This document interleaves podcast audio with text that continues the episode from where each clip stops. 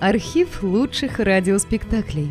Друзья, мы обращаемся к тем, кто слушает наш канал. В последнее время канал сильно вырос и приобрел новую аудиторию. Содержать канал все сложнее. Надо обслуживать технику, хостинг, каналы связи, обеспечивать выход выпусков. Работа будет продолжена в любом случае. Выложена совсем малая часть материала. Обращаемся к вам за помощью. Будем благодарны любому пожертвованию в пользу канала. Спасибо! Реквизиты и способы связи в описании канала.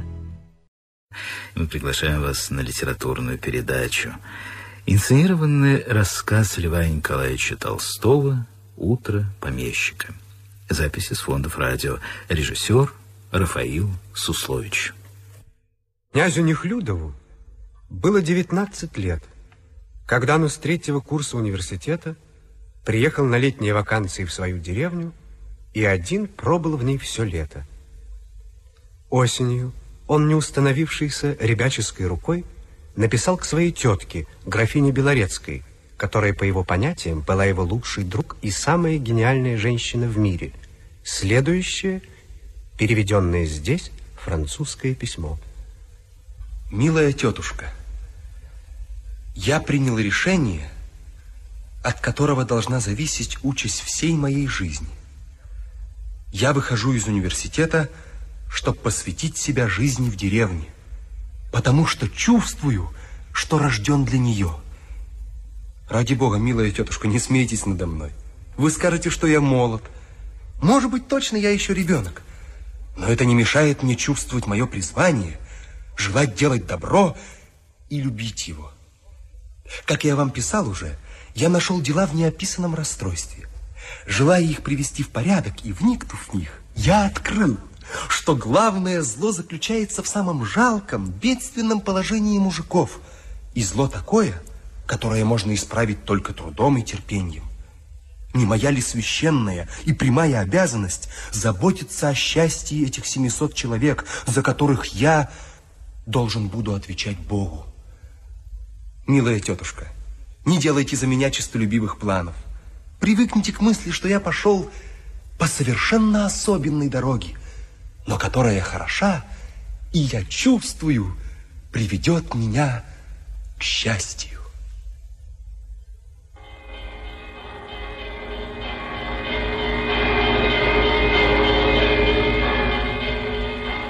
Было ясное июньское воскресенье, когда Нехлюдов с записной книжкой и пачкой ассигнаций в кармане своего легонького пальто вышел из большого с колоннадами и террасами деревенского дома и направился к селу, расположенному по обеим сторонам большой дороги.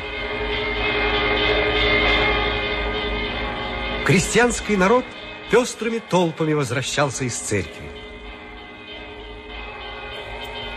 Старики, девки, дети, бабы с грудными младенцами – в праздничных одеждах расходились по своим избам, низко кланяясь барину и обходя его.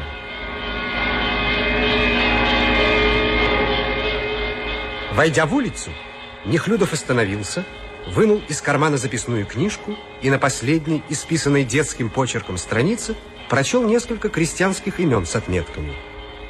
«Иван Чуресенок просил сошек», прочел он, и, войдя в улицу, подошел к воротам второй избы справа. Жилище Чуресенка составляли полусгнивший подопрелый с углов сруб, погнувшийся на бок и вросший в землю так, что над самой навозной заваленной виднелось одно разбитое красное волоковое оконце с полуоторванным ставнем и другое волчье, заткнутое хлопком. Перед двором был колодец с развалившимся срубиком, остатком столба и колеса и с грязной и стоптанной скотиной лужей, в которой полоскались утки. Дворной щенок, увидав барина, опрометью бросился под ворота и залился оттуда испуганным дребезжащим лаем. Иван Чурис был мужик лет пятидесяти, ниже обыкновенного роста. Небольшой правильный рот – резко обозначавшийся из-под русых редких усов, когда он улыбался, выражал спокойную уверенность в себе и несколько насмешливое равнодушие ко всему окружающему. По грубости кожи, глубоким морщинам, резко обозначенным жилам на шее, лице и руках, по неестественной сутуловатости и кривому дугообразному положению ног, видно было, что вся жизнь его прошла в непосильной, слишком тяжелой работе.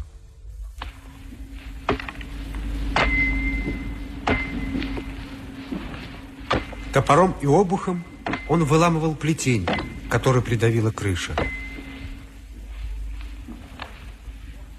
Бог помощь! С праздником, ваше сиятельство. Спасибо, любезный. Вот, пришел твое хозяйство проведать. Покажи-ка мне, на что тебе сохи, которые ты просил у меня на сходке. Сошки-то? Известно, на что сошки, батюшка, ваше сиятельство. Хоть мало-мальски подпереть хотелось. Сами изволите видеть. Вот анадысь угол завалился. Еще помиловал Бог, что скотину в ту пору не было. Все-то еле-еле висит. Теперь и стропила, и откосы, и переметы только тронь. Глядишь, дерева дельного не выйдет. А лесу где нынче возьмешь? Сами изволите знать. Так на что ж тебе пять сошек, когда один сарай уже завалился, а другие скоро завалятся? Тебе нужны не сошки, а стропила, переметы, столбы. Все новое нужно. Тебе, стало быть, нужно лесу, а не сошек. Так и говорить надо было. Вестимо нужно, да взять-то негде. Не все на барский двор ходить.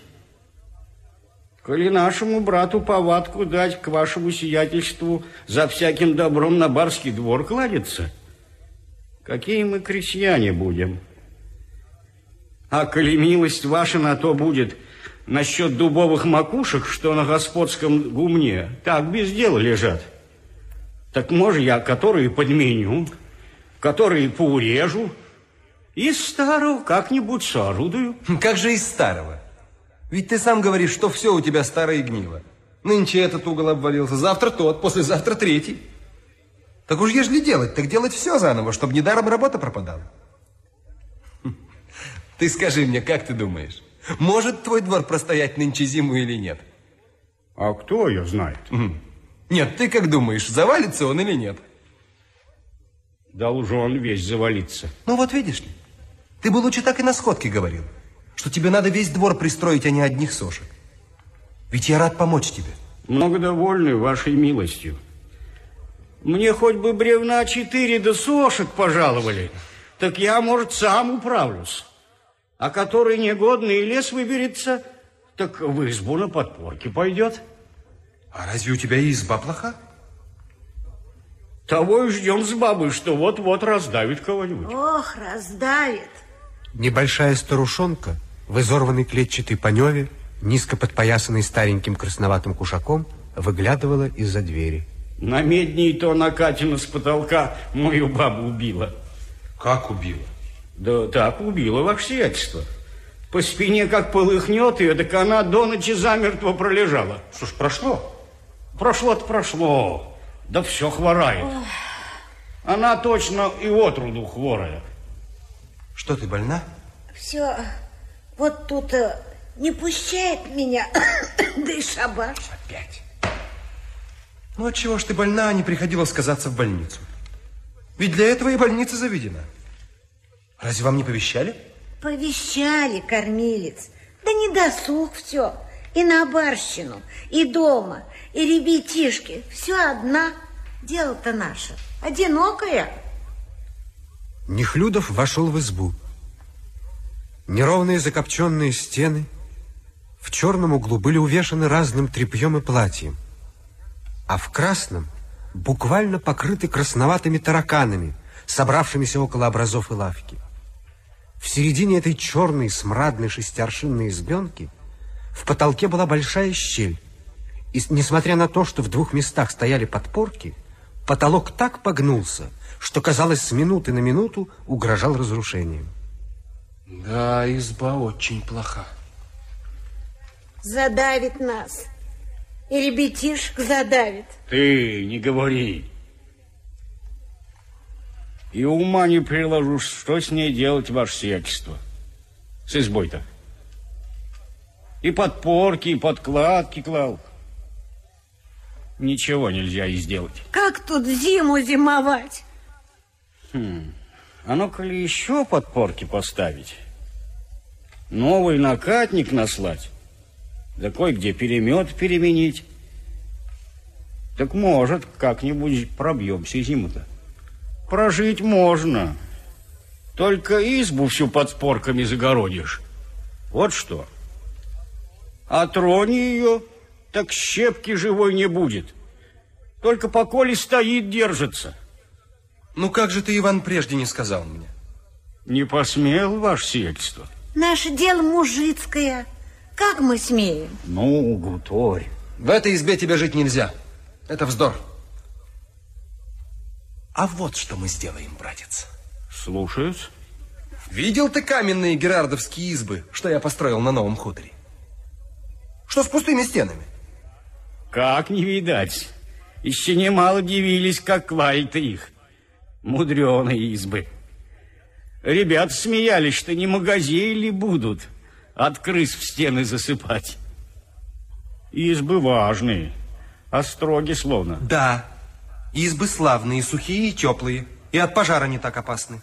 Неспорно, ваше сиятельство. Избы важные. Ну так вот, одна изба уж совсем готова. Она десятиаршинная, с синями, с клетью, и совсем уж готова. Я ее, пожалуй, тебе отдам. В долг, за свою цену. Ты когда-нибудь отдашь. Ты свою старую сломаешь, Ох, она на амбар пойдет. Двор тоже перенесем. батюшки. Вода там славная. Огороды вырежу из новины.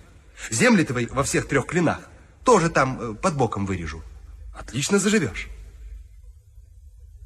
Что ж, разве это тебе не нравится? Воля вашего сиятельства. Батюшка, помилуй. Воля вашего сиятельства, а на новом хуторе нам жить не приходится. От чего? Нет, ваше сиятельство, коли нас туда переселите, мы и здесь-то плохи, а там вам навек мужиками не будем. Какие мы там мужики будем? Да там и жить-то нельзя, воля Да? ваша. Да от чего ж? Из последнего разоримся, ваше сиятельство. Ну от чего ж там жить нельзя? Да какая же там жизнь? Ты посуди. Место нежилое, вода неизвестная, выгона нетути. Коноплянники у нас здесь из кони навозные, а там что? Да и что там? Голь! Ни плетней, ни авинов, ни сараев, ничего нетути. Разоримся мы, ваше сиятельство, коли нас туда погонишь. В конец разоримся. Место новое, неизвестное. Да что ж то место нежилое? Ведь и здесь когда-то было место нежилое. А вот живут же люди. И там. Вот ты только первый поселись с легкой руки. Ты, ты непременно поселись. И, батюшка, ваше сиятельство, как можно слечить? Здесь на миру место. Место веселое, обычное. И дорога, и пруд тебе. Белье, что ли, бабе стирать, скотину ли поить. И все наше заведение мужицкое тут из кони заведенное. И гумно, и огородишко. И ветлы, вот что мои родители садили. И дед, и батюшка наши здесь Богу душу отдали. И мне только бы век тут свой скончить. Ваше сиятельство, больше ничего не прошу. Буди милость твоя, избу поправит. Много довольной милостью останемся. А нет, так и в старенькой свой век как-нибудь доживем. Застав век Бога молить, не сгоняй ты нас с гнезда нашего, батюшка. Погуби, кормили. Куда нам селиться? Мы люди старые, одинокие. Как Бог, так и ты. Ваше сиятельство. Встань, встань, встань, пожалуйста. Ну, коли не хотите, так не надо. Я принуждать не стану. Как же ты, Иван, не сказал при мире прошлое воскресенье, что тебе нужна изба? Я теперь не знаю, как помочь тебе. Я говорил вам всем на первой сходке, что я поселился в деревне и посвятил свою жизнь для вас. Что я готов сам лишить себя всего, лишь бы вы были довольны и счастливы. И я перед Богом клянусь, что сдержу свою клятву. Чурис погнул голову на сторону и, медленно моргая, с принужденным вниманием слушал своего барина, как человека, которого нельзя не слушать, хотя он и говорит вещи, не совсем хорошее и совершенно до нас не касающееся. Юный помещик не знал того, что такого рода излияния не способны возбуждать доверие ни в каком, и в особенности в русском человеке, любящем не слова, а дело, и не охотники до выражения чувств, каких бы то ни было прекрасных. Молодой помещик, видно, хотел еще спросить что-то у хозяев. Он не вставал с лавки и нерешительно поглядывал то на Чуриса, то в пустую нетопленную печь. Что, вы уж обедали? Под усами Чуриса обозначилась насмешливая улыбка, как будто бы ему смешно было, что барин делает такие глупые вопросы. Какой обед, кормилец? Хлебушка поснедали, вот и обед наш. Со сныткой нынче ходить неколи было. Так и щец сварить не из чего. А что квасу было, так ребятам дала. Нынче пост голодный, ваше сиятельство. Хлеб да лук. Вот и пища наша мужицкая. Чего вы так бедны? Да каким же нам быть, батюшка, ваше сиятельство, как не бедным? Земля наша какая, вы сами изволите знать. Глины, бугры, да и то, видно, прогневили мы Бога, вот уж с холеры, почитай, хлеба не родит. Лугов и угодьев опять меньше стало. Которые позаказали в экономию, которые тоже в барские поля попридрали – Дело мое одинокое, старое, где и рад бы похлопотал, сил моих нету. Старуха моя больная, что ни год, то девчонок рожает, ведь всех кормить надо. Вот один маюсь, а семь душ дома. Грешен Господу Богу, часто думаю себе, хоть бы прибрал которых Бог поскорее. Господи. И мне бы легче было, да и им-то лучше, чем здесь горе мыкать. Вот моя подмога, вся тут. Чурис указал на белоголового шершавого мальчика лет семи с огромным животом, который в это время робко, тихо скрипнув дверью, вошел в избу и, уставив из-под лобли удивленные глаза на барина, обеими ручонками держался за рубаку Чуриса. Вот и подсобка моя вся тут. Да. Когда его дождешься? А мне уж работа не в мочь. Старость бы еще ничего, да грыжа меня одолела. В ненастье хоть криком кричи. А ведь уж мне давно стягло в старики пора. Вон Ермилов, Демкин, Зябрев. Все моложе меня уж давно земли посложили. Но мне сложить не на кого. Вот беда моя. Ох, ох. Кормиться надо. Вот и бьюсь, ваше сиятельство. Я бы рад тебя облегчить, точно. Как же быть? Да как облегчить? Известное дело, коли землей владать, то и барщину править надо. Уж порядки известные. Как-нибудь малого дождусь. Только будет милость ваша насчет училища, его увольте. Уволь, батюшка. А то на медниц земской приходил, тоже, говорит, его ваше сиятельство требует в училищу. Уж его-то увольте. увольте. Ведь какой у него разум, ваше сиятельство. Дитё Он малое. еще млад, ничего не смыслит. Нет уж, это, брат, как хочешь. Мальчик твой уж может понимать, ему учиться пора. Ведь я для твоего же добра говорю. Ты сам посуди. Как он у тебя подрастет, хозяином станет. Да будет грамоте знать. И читать будет уметь, и в церкви читать. Ведь все у тебя дома с Божьей помощью лучше пойдет. Неспорно, ваше сиятельство, вы нам худо не желаете. Да дома-то побыть некому. Некому. Мы с бабой на барщине, ну а он хоть и маленек, а все подсобляет. И скотину загнать, и лошадей напоить. Какой ни наесть, а все мужик. Все-таки ты присылай его. Когда сам дома и когда ему время. Слышишь? Непременно. Прощайте, хозяева.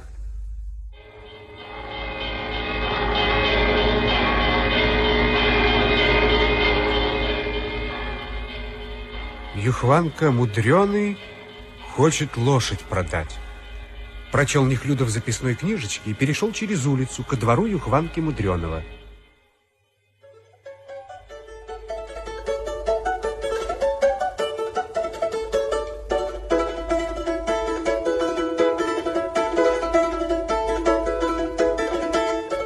Юхванка, сидевший в красном углу на лавке, увидев барина, бросился к печи, как будто хотел спрятаться от него – Поспешно сунул на палате какую-то вещь и, подергивая ртом и глазами, прижался около стены, как будто давая дорогу барину. На нем была праздничная рубаха с ярко-красными ластовиками, полосатые набойчатые портки и тяжелые сапоги с сморщенными голенищами. Здравствуй, Епифан. Здравия желаем, Васяса. Зачем ты одеваешься? Как же, помилуйте, Васяса, разве можно? Мы, кажется, можем понимать. Я зашел к тебе узнать, зачем тебе нужно продать лошадь? И много ли у тебя лошадей? И какую ты лошадь продать хочешь? Мы много довольны вашему сясу, что не побрезгали зайти ко мне, к мужику. Мы всегда за вашего сяса, Богу. Зачем тебе лошадь продать? Лошадь, которая Васяса негодная. Коли б животина добрая была, я продавать не стал, Васяса. А сколько у тебя всех лошадей? Три лошади, Васяса. А же ребят нет? Как можно с Васяса? И же ребенок есть. Пойдем, покажи мне своих лошадей. Они у тебя на дворе? Так точно, Васяса. Как мне приказано, так и сделано, Васяса. Разве мы можем ослушаться вашего сяса? Мне приказал Яхфалпат, чтоб, мол, лошадей завтра в поле не пущать. Князь смотреть будут. Мы не пущали. Уж мы не смеем ослушаться вашего сяса. Покуда Нехлюдов выходил в двери, Юхванка достал трубку с палати и закинул ее за печку. Худая сивая кобыленка перебирала под навесом прелую солому. Двухмесячный длинноногий жеребенок какого-то неопределенного цвета с голубоватыми ногами и мордой не отходил от ее тощего, засоренного репьями хвоста. Посередине двора, зажмурившись и задумчиво опустив голову, стоял утробистый гнедой меринок, с виду хорошая мужицкая лошадка. Так тут все твои лошади? Никак нет, Свасяса. Вот еще кобылка, да вот жеребеночек. Я вижу. Так какую же ты лошадь продать хочешь? А вот Евтус, Васяса. Он махнул полой зипуна на задремавшего меренка. Он не старый на вид. И с собой лошадка плотная. Поймай-ка его, да покажи мне зубы, я узнаю, стара ли она. Никак не можно поймать с одному Васяса. Вся скотина гроша не стоит, а народистая. И зубом, и передом. Что за вздор? Поймай, тебе говорят. Юхванка долго улыбался и переминался. Ну, что, что, что? Ну, что же ты? Юхванка бросился под навес, принес оброть и стал гоняться за лошадью, пугая ее и подходя сзади, а не спереди.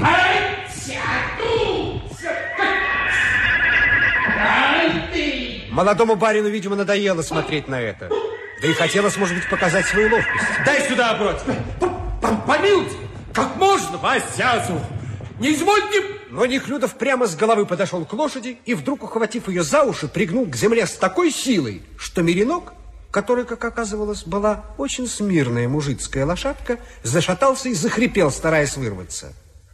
Когда Нехлюдов заметил, что совершенно напрасно было употреблять такие усилия, и взглянул на Юхванку, которая не переставала улыбаться, ему пришла в голову самая обидная в его лета мысль, что Юхванка смеется над ним и мысленно считает его ребенком.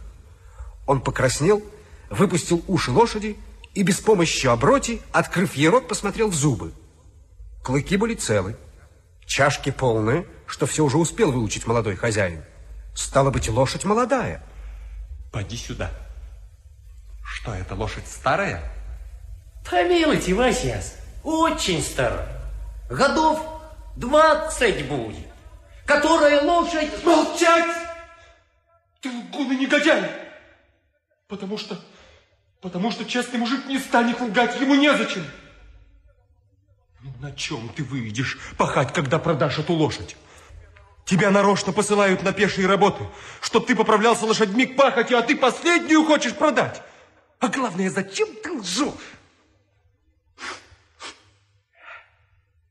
Мы вашему сясу не хуже других на работу выйдем. Да на чем же ты выйдешь? Уже будьте спокойны. Вашего сяса работу справим. Коли мне нужны были деньги, то стал брать продавать. Зачем же тебе нужны деньги? Хлеба нет ничего, Васяса. Да и долги отдать мужичкам надо, Васяса. Как хлеба нету? Отчего же у других, у семейных еще есть, а у тебя без семейного нету? Куда же он девался? Или вашего сияса, а теперь ни крохи нет. Лошадь я к осени куплю, Вася. Лошади продавать и думать не смей. Что ж, Васяса, коль так, то какая же наша жизнь будет? И хлеба нету, и продать ничего не смей. Значит, с голоду помирать надо. Смотри, брат, я таких мужиков, как ты, держать не стану, тебе дурно будет. На то воля вашего сиаса, коль я вам не заслужил. Окажется, за мной никакого пороку не замечено. Известно уж, коли я вашему сиясу не полюбился, то все в воле вашей состоит. Только не знаю, за что я страдать должен. А вот за что. За то, что у тебя двор раскрыт, навоз не запахан, плетни поломаны, а ты сидишь дома да трубку куришь, а не работаешь. За то, что ты своей матери, которую тебе все хозяйство отдала, куска хлеба не даешь, позволяешь ее своей жене бить и доводишь до того, что она ко мне жаловаться приходила. Помилуйте, ваше сияса. Я и не знаю, какие эти трубки бывают. Про человека все сказать можно. Вот, ты опять лжешь. Я сам видел. Как я смею лгать вашему сиясу?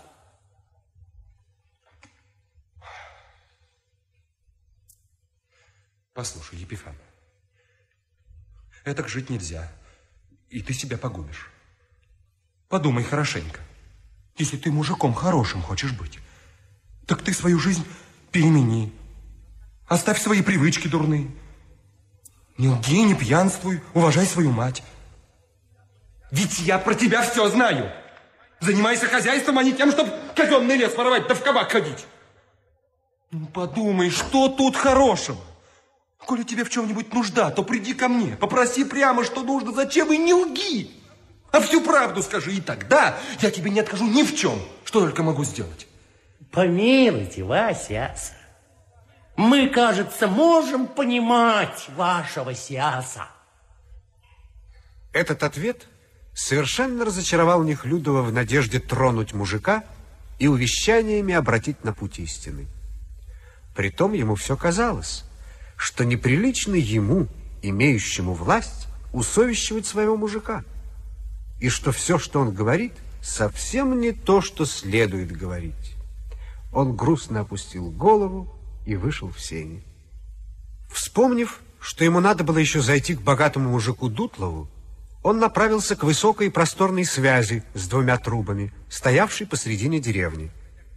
Подходя к ней, он столкнулся у соседней избы с высокой ненарядной бабой лет сорока, шедшей ему навстречу.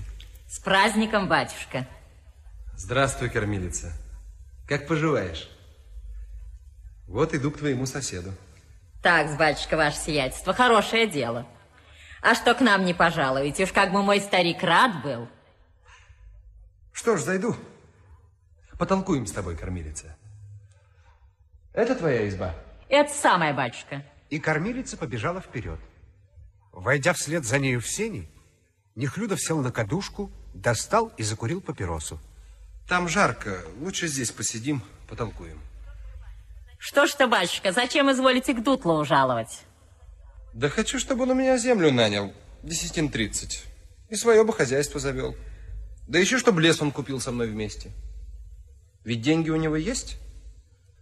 Так что же им так даром лежать? Как ты об этом думаешь, кормилица? Да что ж, э, известно, батюшка, Дутловы люди сильные. Во всей вотчине, почитай, первый мужик. Летость другую связь из своего леса поставил. Господ не трудили. Лошадей у них, э, окромя же ребят да подростков, троек шесть соберется. А скотины, коров да овец, как с поля гонят, да бабы выйдут на улицу загонять, так в ворота их-то сопрется, что беда. Да и пчел-то колодок сотни-две, нету больше живет. Мужик очень насильный. И деньги должны быть. А как ты думаешь, много у него денег? Люди говорят, и известно по злобе, может, что у старика деньги немалые. Ну, да про то он сказывать не станет, и сыновьям не открывает, а должны быть. Отчего ему рощей не заняться? Не что побоится славу про деньги пустить. Он тоже годов пять тому лугами был с шкаликом-дворником в доле. По малости стал займаться. Да обманул, что ли, его шкалик-то. Так рублев триста пропало у старика. С тех пор и бросил. Да как им исправным мне быть, батюшка, ваше сиятельство? При трех землях живут. Семья большая, все работники. Да и старик, вот что ж худо говорить, сказать, что хозяин настоящий. Во всем-то ему задача, что девиться народ даже. И на хлеб, и на лошадей, и на скотину, и на пчел, и на ребят-то счастье. Теперь всех поженил. То у своих девок брал, а теперь Илюшку на вольный женил. Сам откупил. И тоже баба хорошая вышла. Что ж они, ладно живут? Как в дому настоящая голова есть, то и лад будет, хоть бы дутловый. Известно бабье дело, невестки за печкой полаются-полаются. А все под стариком-то и сыновья ладно живут. Теперь старик большего сына Карпа слыхать хочет хозяином в дому поставить. Стар, мол, уж стал мое дело около пчел. Ну, Карп-то и хороший мужик, мужик аккуратный. А все далеко против старика хозяином не выйдет. Уж того разуму нету. Так вот Карп захочет, может быть, заняться и землей, и рощами. Как Вр... ты думаешь? Вряд ли, батюшка. Старик сыну денег не открывал. Пока сам жив, да деньги у него в доме, значит, все стариков разум орудует. Да и они больше извозом займаются. А старик не согласится? Побоится. Чего же он побоится? Да как же можно, батюшка, мужику господскому свои деньги объявить? Не равен случай всех денег решиться. Вот с дворником-то в дело вошел, да и ошибся. Где ж ему с ним судиться? Так и пропали деньги. А с помещиком-то уж и вовсе квит как раз будет. Да, от этого... Прощай, кормилица. Прощайте, батюшка, ваше сиятельство. Покорно благодарим. Не идти ли домой? Подумал Нехлюдов, подходя к воротам Дутловых и чувствуя какую-то неопределенную грусть и моральную усталость. Но в это время новые тесовые ворота со скрипом отворились перед ним. И красивый, румяный, белокурый парень, лет 18, в ямской одежде показался в воротах, ведя за собой тройку крепконогих, еще потных, косматых лошадей. На, на, на, балуй! Бойко встряхнув белыми волосами, он поклонился барину. Что, отец дома, Илья? На гусике, за двором. Все три сына Дутловы были почти на одно лицо. Меньшой Илья был без бороды, поменьше ростом, румянее и наряднее старших. Второй Игнат был повыше ростом, почернее, имел бородку клином и хотя был тоже в сапогах, ямской рубахе и поярковой шляпе, не имел того праздничного, беззаботного вида, как меньшой брат. Старший Карп был еще выше ростом, носил лапти, серый кафтан и рубаху без ластовиков, имел окладистую рыжую бороду и вид не только серьезный, но почти мрачный. Прикажете батюшку послать ваше сиятельство? Нет, я сам пройду к нему на осик. Посмотрю его устройство там. А мне с тобой поговорить нужно. Слушаю, ваше сиятельство. Вот что. Я хотел тебя спросить. Много у вас лошадей? Троек пять наберется. Жеребятки есть тоже. Что, братья твои на почте ездят? Гоняем почту на трех тройках, а то Илюшка в извоз ходил. Вот только что вернулся. Что ж, это вам выгодно? Сколько вы этим зарабатываете? Да какая выгода, ваше сиятельство. По крайности, кормимся с лошадьми, и то, слава богу. Так зачем же вы другим чем-нибудь не займетесь? Ведь можно бы вам леса покупать или землю нанимать. Оно, конечно, ваше средство. Землю нанять можно, когда б где подручная была. Я вот что хочу вам предложить. Чем вам извозом заниматься, чтобы только кормиться? Наймите вы лучше землю. Десятин тридцать у меня. Весь клин, что за Саповым, я вам отдам. Да заведите свое хозяйство большое. Мы много довольны вашей милостью. Известно, тут худого ничего нет. Землей заниматься мужику лучше, чем с кнутиком ездить. По чужим людям ходит, всякого народа видит, балуется наш брат. Самое хорошее дело, что землей мужику заниматься. Так как ты думаешь? Поколе батюшка жив, так я что ж думать могу, ваше сиятельство. На то воля его. Проведи-ка меня на осик, я поговорю с ним. Сюда, пожалуйте.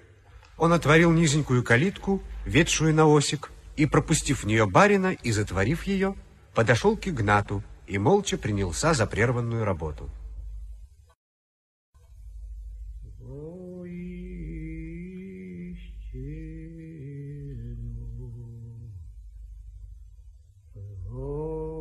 Согнутая небольшая фигурка старика с блестящей на солнце открытой седой головой и плешью виднелась около двери рубленного, крытого свежей соломой мшенника, стоявшего между липами. Услышав скрип калитки, старик оглянулся и, отирая полой рубахи свое потное загорелое лицо и, кротко, радостно улыбаясь, пошел навстречу барину. Не прикажете ли сетку, ваше светство? Теперь пчела злая, кусает. Меня пчела знает, не кусает. Так и мне не нужно. Что, роится уж? Коли роится батюшка Митрий Николаевич, вот только, только что брать зачала как след. Нынче весна холодная была, изволите знать. А вот я читал в книжке, что коли вощина прямо стоит по жердочкам, то пчела раньше роится. Вы не извольте махать, она хуже. А то сетку не прикажете ли подать? Для этого делают такие ульи из досок с перекладин. Оно точно, батюшка Дмитрий Николаевич. Точно в книжке пишут. Да может это так, дурно написано, что вот, мол, он сделает, как мы пишем. А мы посмеемся потом. И это бывает. Как можно пчелу учить, куда ей вощину крепить? Она сама. О, по колодке норовит. Другой раз о, поперек, а то прямо. Извольте посмотреть. А много у тебя колодок? Что Бог дал? Считать не надо, батюшка, пчела не любит. Вот ваше сиятельство, я просить вашу милость хотел. Хорошо, после, сейчас. Отдавай, не кусай. Нехлюдов не в силах уже терпеть, отмахиваясь обеими руками, рысью выбежал в калитку. Землей потереть, оно ничего.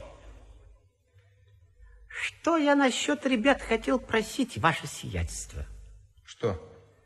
Да вот лошадками, слава тебе, Господи, мы исправны, и батрак есть. Так барщина за нами не постоит.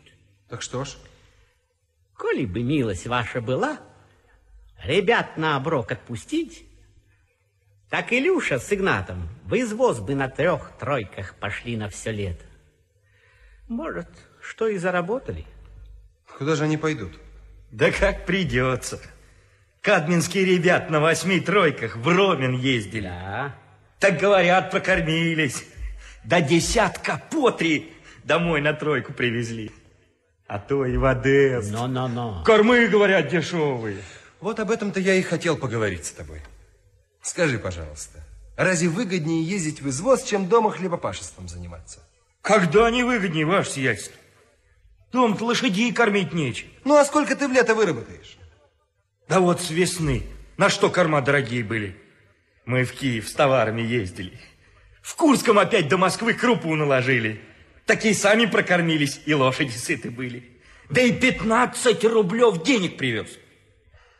Оно не беда заниматься честным промыслом, каким бы то ни было. Но мне кажется, что можно бы другое занятие найти. Да и работа это такая, что ездит молодой малый везде, всякий народ видит, избаловаться может. Чем же нашему брату-мужику заниматься, как не извозом? Съездишь хорошо, и сам сыт, и лошади сыты. А что насчет баловства, так они у меня... Слава тебе, Господи, не первый год ездят. Да и сам я езжал, и дурного ни от кого не видел, а кроме доброго. Ну, мало ли чем другим мы могли бы заняться дома. И землей, и лугами. Как можно, ваше сиятельство? Уж мы с этим родились. Все эти порядки нам известны. Способное для нас дело. Самое любезное дело, ваше сиятельство, как нашему брату средой ездить. А что, ваше сиятельство, просим чести в избу, не пожалуете ли? На новоселье еще ведь не изволили быть.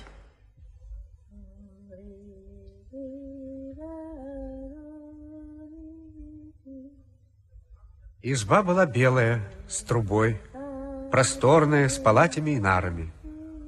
Молодая, худощавая, с продолговатым задумчивым лицом крестьянская женщина, жена Ильи, сидела на нарах и качала ногой зыбку на длинном шесте, привешенную к потолку. В зыбке, чуть заметно дыша и закрыв глазенки, раскинувшись, дремал грудной ребенок. Что ж, батюшка Дмитрий Николаевич, как насчет ребят-то? Прикажите. Да я бы тебе советовал вовсе не отпускать их, а найти здесь им работу. Я знаешь, что тебе придумал? А? Купи ты со мной пополам рощу в казенном лесу, да еще землю. А, как же, ваше сиятельство, на какие же деньги покупать будем? Да ведь небольшую рощу, рублей в 200. Хорошо, как бы были. Чего бы не купить. Разве у тебя уже этих денег нет? Ой, батюшка, ваше сиятельство, только бы семью прокормить. А уж нам не рощи покупать. Да ведь есть же у тебя деньги, что же им так даром лежать? Может, злые люди про меня сказали. Так верите Богу, что вот лопни мои глаза, провались я на сём месте.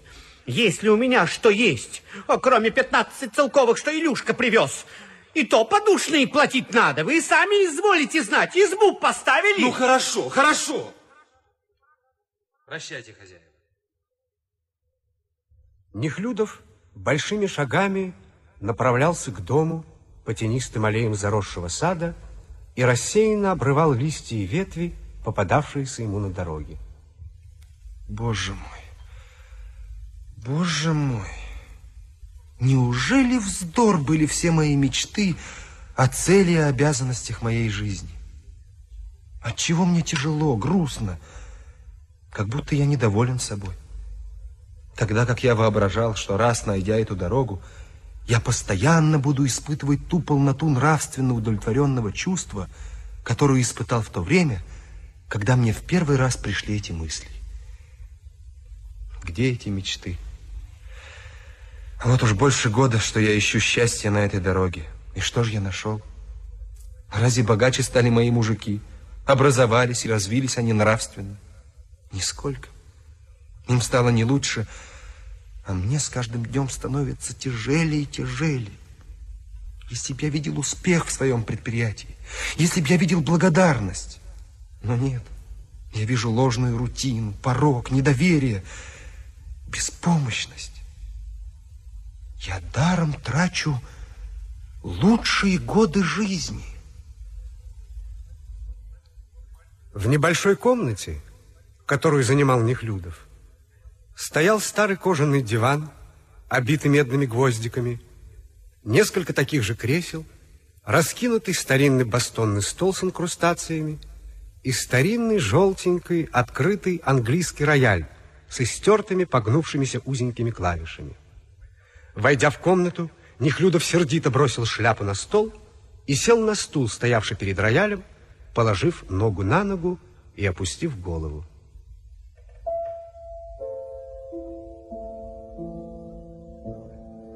Правая рука его, опиравшаяся на колено, вяло дотронулась до клавиши. Вышел какой-то аккорд. Другой. Третий. Нехлюдов подвинулся ближе, вынул из кармана другую руку и стал играть. Аккорды, которые он брал, были иногда неподготовлены, даже не совсем правильные. Но ему доставляло это занятие какое-то неопределенное, грустное наслаждение.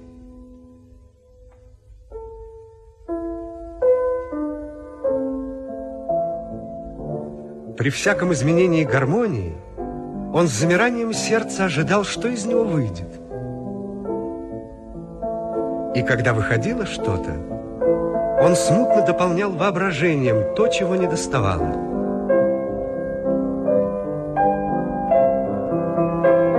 Ему казалось, что он слышит сотни мелодий, и хор, и оркестр, сообразны с его гармонией. Главное же наслаждение доставляла ему усиленная деятельность воображения, бессвязная и отрывисто, но с поразительной ясностью представлявшего ему в это время самые разнообразные, перемешанные и нелепые образы и картины из прошедшего и будущего.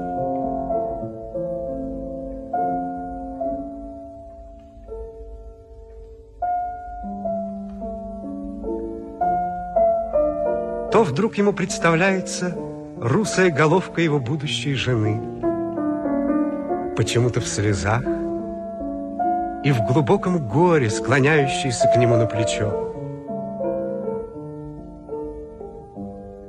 То он видит добрые голубые глаза Чуриса, с нежностью глядящие на единственного пузатого сынишку. Да, он в нем кроме сына, видит помощника и спасителя.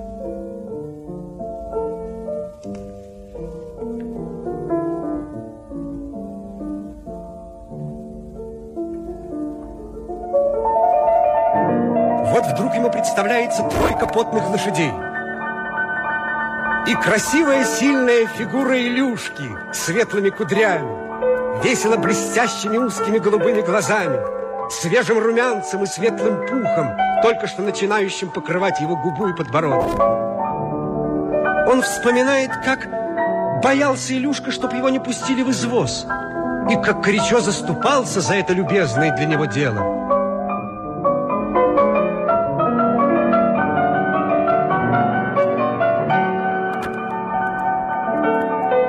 И он видит серое раннее туманное утро – подсклислую шоссейную дорогу и длинный ряд высоко нагруженных и покрытых рогожами троечных вазов с большими черными буквами. Толстоногие сытые кони, погрохивая бубенчиками, выгибая спину и натягивая по струнке, дружно тянут в гору, напряженно цепляя длинными шипами за склизкую дорогу. Навстречу обоза под гору Шибко бежит почта, звеня колоколами, которые отзываются далеко по крупному лесу, тянущемуся с обеих сторон дороги. Громко ребяческим голосом кричит передовой ямщик с бляхой на поярковой шляпе, подымая кнут над головой.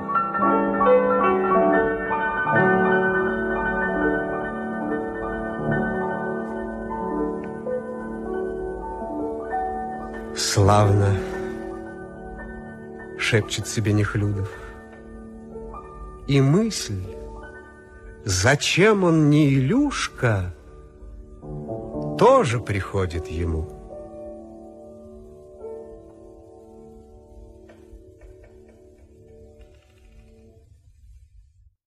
В этом спектакле были заняты народные артисты России Елена Грановская, Георгий Самойлов, Всеволод Кузнецов, Вадим Медведев, Александр Рахленко.